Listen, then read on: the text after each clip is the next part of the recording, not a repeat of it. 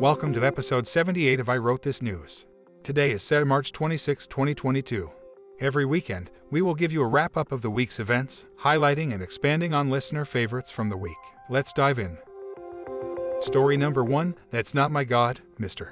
Facing stiff resistance in Ukraine and crippling economic sanctions at home. Russian President Vladimir Putin is using language that recalls the rhetoric from Joseph Stalin's show trials of the 1930s. With his hopes for a blitz in Ukraine shattered and economic costs mounting swiftly, Putin unleashed a venomous diatribe at those who oppose his course.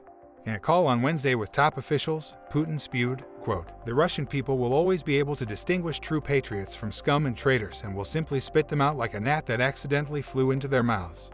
Spit them out on the pavement. I am convinced that such a natural and necessary self purification of society will only strengthen our country, our solidarity, cohesion, and readiness to respond to any challenges. The coarse language carried ominous parallels for those familiar with Soviet history. During show trials of Stalin's Great Terror, authorities disparaged the declared enemies of the people as reptiles or mad dogs. His voice strained by anger, Putin charged that Russians who opposed the war in Ukraine were a fifth column obsequiously serving Western interests and ready to sell their own mother. Putin later appeared at a huge flag waving rally at a Moscow stadium Friday and praised his country's troops in biblical terms as they rained lethal fire on Ukraine's cities. Putin said, quote, Shoulder to shoulder, they help and support each other. We have not had unity like this for a long time. The event included patriotic songs, including a performance of Made in the USSR. With the opening lines Ukraine and Crimea, Belarus and Moldova, it's all my country. And then maybe Romania or Poland or Slovakia. Is it really all Putin's country? Seeking to portray the war as just, Putin paraphrased the Bible to say of Russia's troops. There is no greater love than giving up one's soul for one's friends. And he continued to insist his actions were necessary to prevent genocide, a claim flatly denied by leaders around the globe. Here's the full passage from the Bible that Putin seems to be parroting. This is my commandment, that you love one another as I have loved you. Greater love has no one than this, that someone lay down his life for his friends. You are my friends if you do what I command you. These things I command you, so that you will love one another. At least 600 civilians have been killed in Russia's attack on Ukraine, with many more unaccounted for. More than 3 million people have fled the fighting in Ukraine. That's a strange kind of love for one another. Story number two We're in this together, Clarence. Justice Clarence Thomas has been hospitalized since Friday after experiencing flu like symptoms according to a statement from the Supreme Court on Sunday evening. Thomas was being treated with intravenous antibiotics at Sibley Memorial Hospital in Washington for an infection, the statement said. His symptoms are abating, he is resting comfortably, and he expects to be released from the hospital in a day or two, the statement said.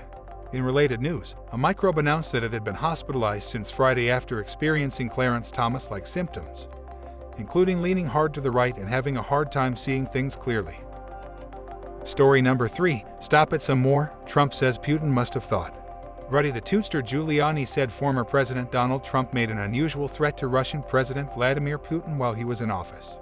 Trump says, quote, Vladimir, you shouldn't, like, attack Ukraine. I never liked those big, what are those things you got in Moscow? Those big bubbles. Those big gold bubbles. I never liked those things, so I'm gonna have to blow them up, Giuliani said. He was presumably referring to the Cathedral of the Annunciation, which is in the Kremlin and has gold onion domes. So Putin says, they're churches, Giuliani recounted. Trump said, Oh, Vladimir, don't tell me that about churches. Come on, churches. You can fool Bush, you can't fool me. You care about churches. Let's see if we can follow along here. Trump allegedly kept Russia in line by first telling Putin that if he invaded, that Trump would, quote, have to blow up those big gold bubbles. Then, when Putin explains that those gold bubbles are churches, Trump claims that Putin couldn't possibly care about them. Pause here a moment. Trump is threatening to destroy something of Putin's while explaining to Putin that the thing he's going to destroy isn't really important to Putin. This isn't crazy like a fox. This is just crazy, period. Fortunately, Giuliani said that Trump had authorized him to share the details of a meeting with Putin where Ukraine came up in the conversation. If Story number 4 Zelensky acts like the only grown up in the room. Georgia Republican representative and walking example of the risks of democracy Marjorie Taylor Greene offers a detailed analysis of what's happening in Ukraine on a right wing talk show of which I've never heard BKP politics. Here's what she had to say. And now you see Ukraine uh, just kept poking the bear and poking the bear, which is Russia. And Russia invaded. And, and the truth is, and this is the hard truth to accept, there is no win for Ukraine here. Uh, Russia is being very successful in their invasion, even though we hear different things on television. They, the, the things that we see and we know that are actually happening there, doesn't. I don't see a way out for Ukraine. I'll even blame. This is the kind of argument that people use to blame rape victims. Was Ukraine wearing a dress that was a little too short? Did she act too flirty toward Russia? Greene also questioned where U.S. emergency aid for Ukraine would eventually wind up. She said, Quote, It's shocking to me that Congress is so willing to funnel $14 billion in military equipment over and over again into Ukraine, and you have to ask, is this money and is this United States military equipment falling into the hands of Nazis in Ukraine? This line of thinking echoes claims Russian leader Vladimir Putin and the Kremlin have used to defend the war. In the meantime, Ukrainian President Volodymyr Zelensky sounds nothing but pragmatic in terms of where things are with the war against his country and how to proceed given the West's hesitancy to get more involved. Zelensky said late Monday he would consider dropping Ukraine's requests for full NATO membership, a key Russian demand in exchange for a ceasefire, the withdrawal of Russian troops, and security guarantees. According to the Associated Press, Zelensky said, quote, It's a compromise for everyone, for the West, which doesn't know what to do with us with regard to NATO, for Ukraine, which wants security guarantees, and for Russia, which doesn't want further NATO expansion. He went on to note, quote, We are not being accepted into NATO because they are afraid of Russia. That's all. We need to calm down and say, okay, what other security guarantees are possible? Although disappointing for Ukraine, this take sounds eminently reasonable and far better than MTG's Russia friendly assessment. Story number 5 Hold my beer, my Xanax, and my cell phone. Hillsong Church co founder and serial creep Brian Houston has agreed to resign from his position as global senior pastor amid complaints of inappropriate conduct with two women. What is it with religious leaders fooling around with congregants? According to a statement from the church's board on Friday, the two complaints stem from incidents within the last 10 years. The first incident involved inappropriate text messages to a member of the staff from Houston approximately a decade ago. The staff member resigned after the incident, and the board said Houston was under the influence of sleeping tablets on which he was dependent. The church's board issued a statement explaining, quote, he immediately apologized to the person. We also worked closely with Pastor Brian to ensure he received professional help to eliminate his dependency on this medication, and this was achieved successfully. Whoa, whoa, not so fast. First, why did the person on the business end of Houston's blame it on the booze and pills behavior the one who resigned? And secondly, tell us more about that professional help to wean Pastor Brian off them their pills. Okay, here you go. The pastor received a second complaint in 2019 after becoming disoriented after a session at the Hillsong conference. According to the board, Houston consumed anti anxiety medicine and alcohol, then knocked on a hotel room door and spent time with its female occupant. That professional help that was so successful sounds kind of interesting. Let's listen in on a therapy session. How are you doing this week, Pastor Brian? I still love the booze, but I miss my sleeping pills. I understand. Have you tried Xanax with your booze? That's brilliant. And what about the inappropriate text messaging? No more of that. Now I do my naughty talk face to face. Pastor Brian, I think you've had a breakthrough. Let's pray. And to top it off, the board was already aware of the allegations when Houston stepped down in January to focus on fighting the charge of concealing child sex abuse committed by his father, the founder of the church's predecessor. Detectives served Houston's lawyers last summer with a notice for him to appear in a Sydney court for allegedly concealing a serious indictable offense, according to police. Police said that they would allege in court that Houston, quote, knew information relating to the sexual abuse of a young male in the 1970s and failed to bring that information to the attention of police. A government inquiry into institutional responses to allegations of child sex abuse found in 2015 that Houston did not tell police that his father was a child sex abuser. The inquiry found that Houston became aware of allegations against his father in 1999 and allowed him to retire quietly rather than report him to police. His father confessed to the abuse before he died in 2004 at age 82. March 26th is the 85th day of the year in the Gregorian calendar. 280 days remain until the end of the year.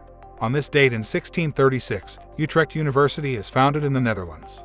1812, a political cartoon in the Boston Gazette coins the term gerrymander to describe oddly shaped electoral districts designed to help incumbents win re election.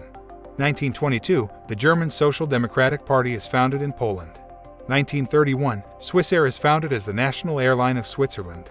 1967, 10,000 people gather for one of many Central Park Be-Ins in New York City. The Be-Ins were generally peaceful gatherings aimed at protesting the Vietnam War and to address and promote other issues. With a budget of $250 for this event, organizers printed 3,000 posters and 40,000 small notices designed by Peter Max and distributed them around the city an estimated 10,065 people, the majority of whom were hippies, participated in the event at the Sheep Meadow in Central Park. They were joined by families who had attended the Easter parade and members of the Spanish community who were notified of the event by Spanish language posters. The New York Times described the group as, quote, poets from the Bronx, dropouts from the East Village, interior decorators from the East Side, teachers from the West Side, and teeny boppers from Long Island. The paper reported that participants, quote, wore carnation petals and paper stars and tiny mirrors on foreheads, paint around the mouth and cheeks, flowering bed sheets, buttons, and tights. At 6:45 a.m., the first police car arrived at the gathering. The car was covered with flowers while the crowd chanted of daffodil power, at which point the police quickly retreated. Less than a month later, on April 15th, another anti-war rally took place as a part of the spring mobilization to end the war in Vietnam. The number of demonstrators grew drastically to an estimated 100 to 400,000 attendees. This peace rally, which assembled and started off in Central Park and then marched to the United Nations, was said to be the largest of its kind at its time. The demonstrators ranged from Sioux Indians from South Dakota to members of the African American community, all rallying for one cause peace. 1979, Anwar al Sadat, Menachem Begin, and Jimmy Carter signed the Egypt Israel Peace Treaty in Washington, D.C. Today's birthday list is a doozy. Celebrating birthdays today are actors Alan Arkin and James Caan, who co starred together in the 1974 movie Freebie and the Bean. Olympic sprinter Barbara Jones, politician who has overstayed her welcome Nancy Pelosi, biologist and anti religion blowhard Richard Dawkins, author Erica Jong, journalist Bob Woodward, singer Diana Ross, rocker Steven Tyler, comedian Vicki Lawrence, musician Teddy Pendergrass, comedian Martin Short, politician and Repair Cabinet member Elaine Chao, activist and Red Beret guy Curtis Sliwa, TV personality Leeza Gibbons, actress Jennifer Grey, singer Kenny Chesney, actress Leslie Mann, actress Amy Smart, journalist Margaret Brennan, actor Jonathan Groff, and the first woman appointed to the U.S. Supreme Court, Sandra Day O'Connor. She turns 92. Happy birthday to all of them, and if your birthday is today, a very happy birthday to you as well. By the way, if you or someone you know is having a birthday and would like us to announce it on the show, leave us a voice message or send an email. The links are in the show notes. Today's news was brought to us by ABC News, the Associated Press, Axios, The Bible, Politico, Yahoo News, Insider, Axios, Washington Post, USA Today, and the website from which Marjorie Taylor Greene could use some tips Wikipedia.